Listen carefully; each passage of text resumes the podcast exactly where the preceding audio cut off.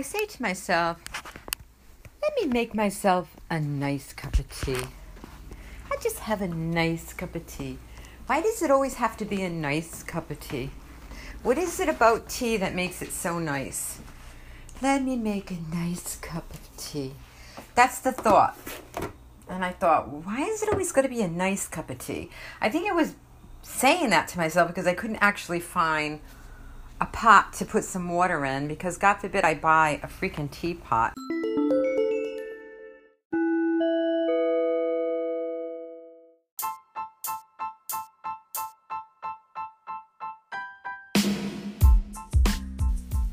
Good evening, fashionistas, and welcome to All Things Glam from Head to Toe with your host, the one and only New England the New Englander, the entrepreneur of New Englander, the one and only Chrysanthia. How do you like that intro?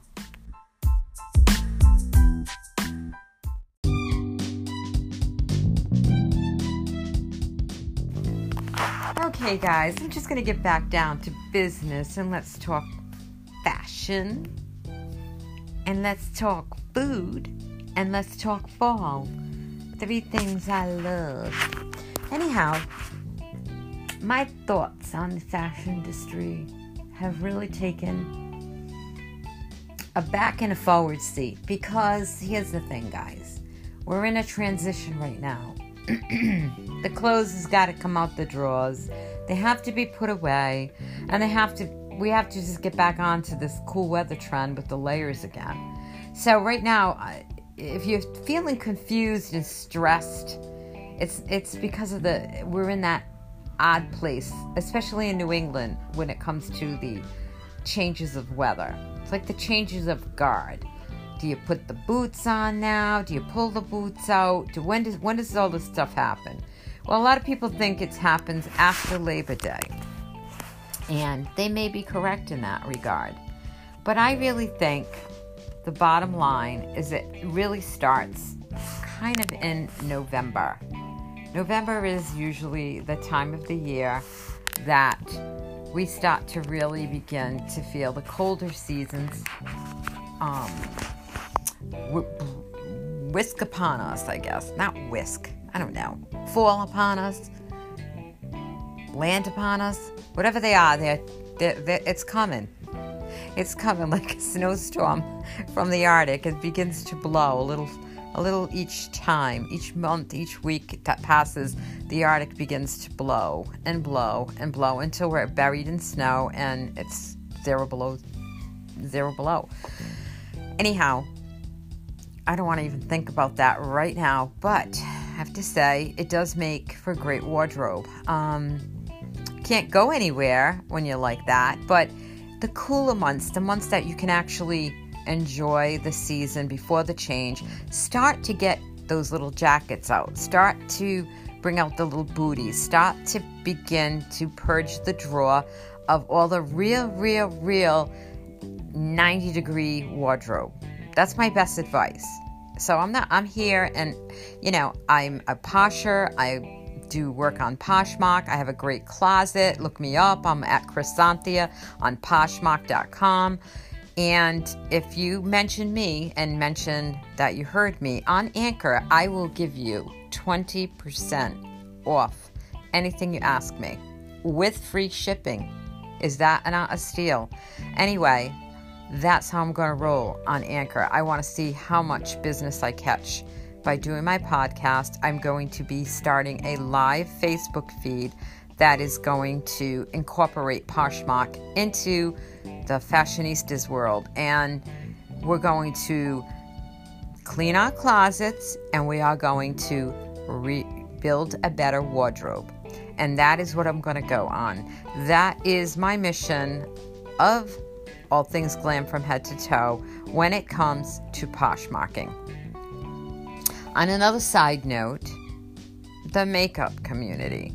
The makeup community right now is the biggest boom right now and on YouTube. So even though we've seen tons and tons and tons of people putting their makeup on, taking it off, And it became such a big phase of, of life for so many people who are into this. Um, we're seeing a shift in a lot of things in makeup and fashion, but we still love our di- ride or die glam gurus. And I still do. I don't care how many times I see it, it's just, it's awesome to see someone blend out a really good smoky eye and give a great cut crease and all those great things that have to do with the makeup world. I myself have just been sitting back, honestly observing, reading. I do love to read the Zoe Report. I love InStyle magazine. Um, I really, I'm really captivated at Burberry right now. Burberry has been uh, really, uh, you know, I've heard some different comments and different and different sites, but Burberry, mm, I'm liking it. I really do. I'm really, really liking the new Italian designer, and um, don't have his name offhand. God help me. I need to write these things down. But if you take a good look at that Burberry line, and it's really, really pretty. Um, they really v- revamped it, and it's such a quality product. Um, I'm loving what I'm seeing. So if you disagree, hit me up. If you agree, hit me up. Also, um, I've been really giving, I want to give a shout out to, she's a YouTuber. And, oh my gosh, you think I could remember her name? Oh my God, I'm so embarrassed.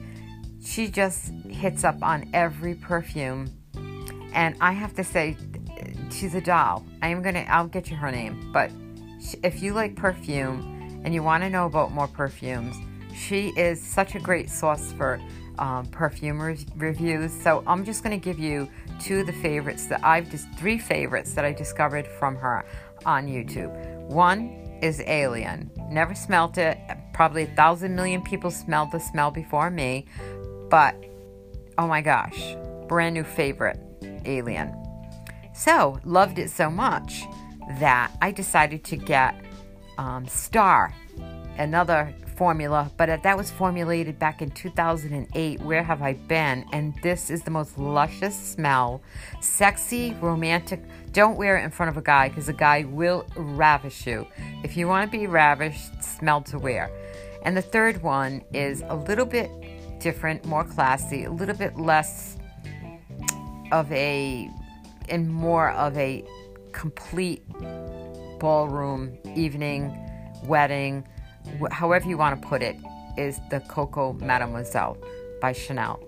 Very, very nice. So, Terry Mugila, Mugila, I, I don't even know how to pronounce it, it's French. Alien Star in that. And I have this Byredo El Gypsy, and I'm supposed to try that one too. So, I'm learning a lot from women overseas, and I really think that being on YouTube and having the exposure from overseas onto uh, YouTube networks, it makes it great because they can give us some really great advice on things that we just don't know about in America. I think American women have a tendency to shut down because we've been so Americanized and conditioned to love all Amer- all things American, which is great. I do. I support anything American made. I am a big USA person. Um, but when it comes to certain cosmetics and certain perfumes, those women in Europe really know their business. And I have to, I take my hat off to them because they really do know their smells. And just like they want to learn about Maybelline and Lancome and all these other fabulous um, industries in America, um, we also want to learn from their culture. So we glean from one another. And with that said, I'm going to just close down the podcast because I've spoken enough. I don't like long winded things. And so until next time, guys, I guess that's.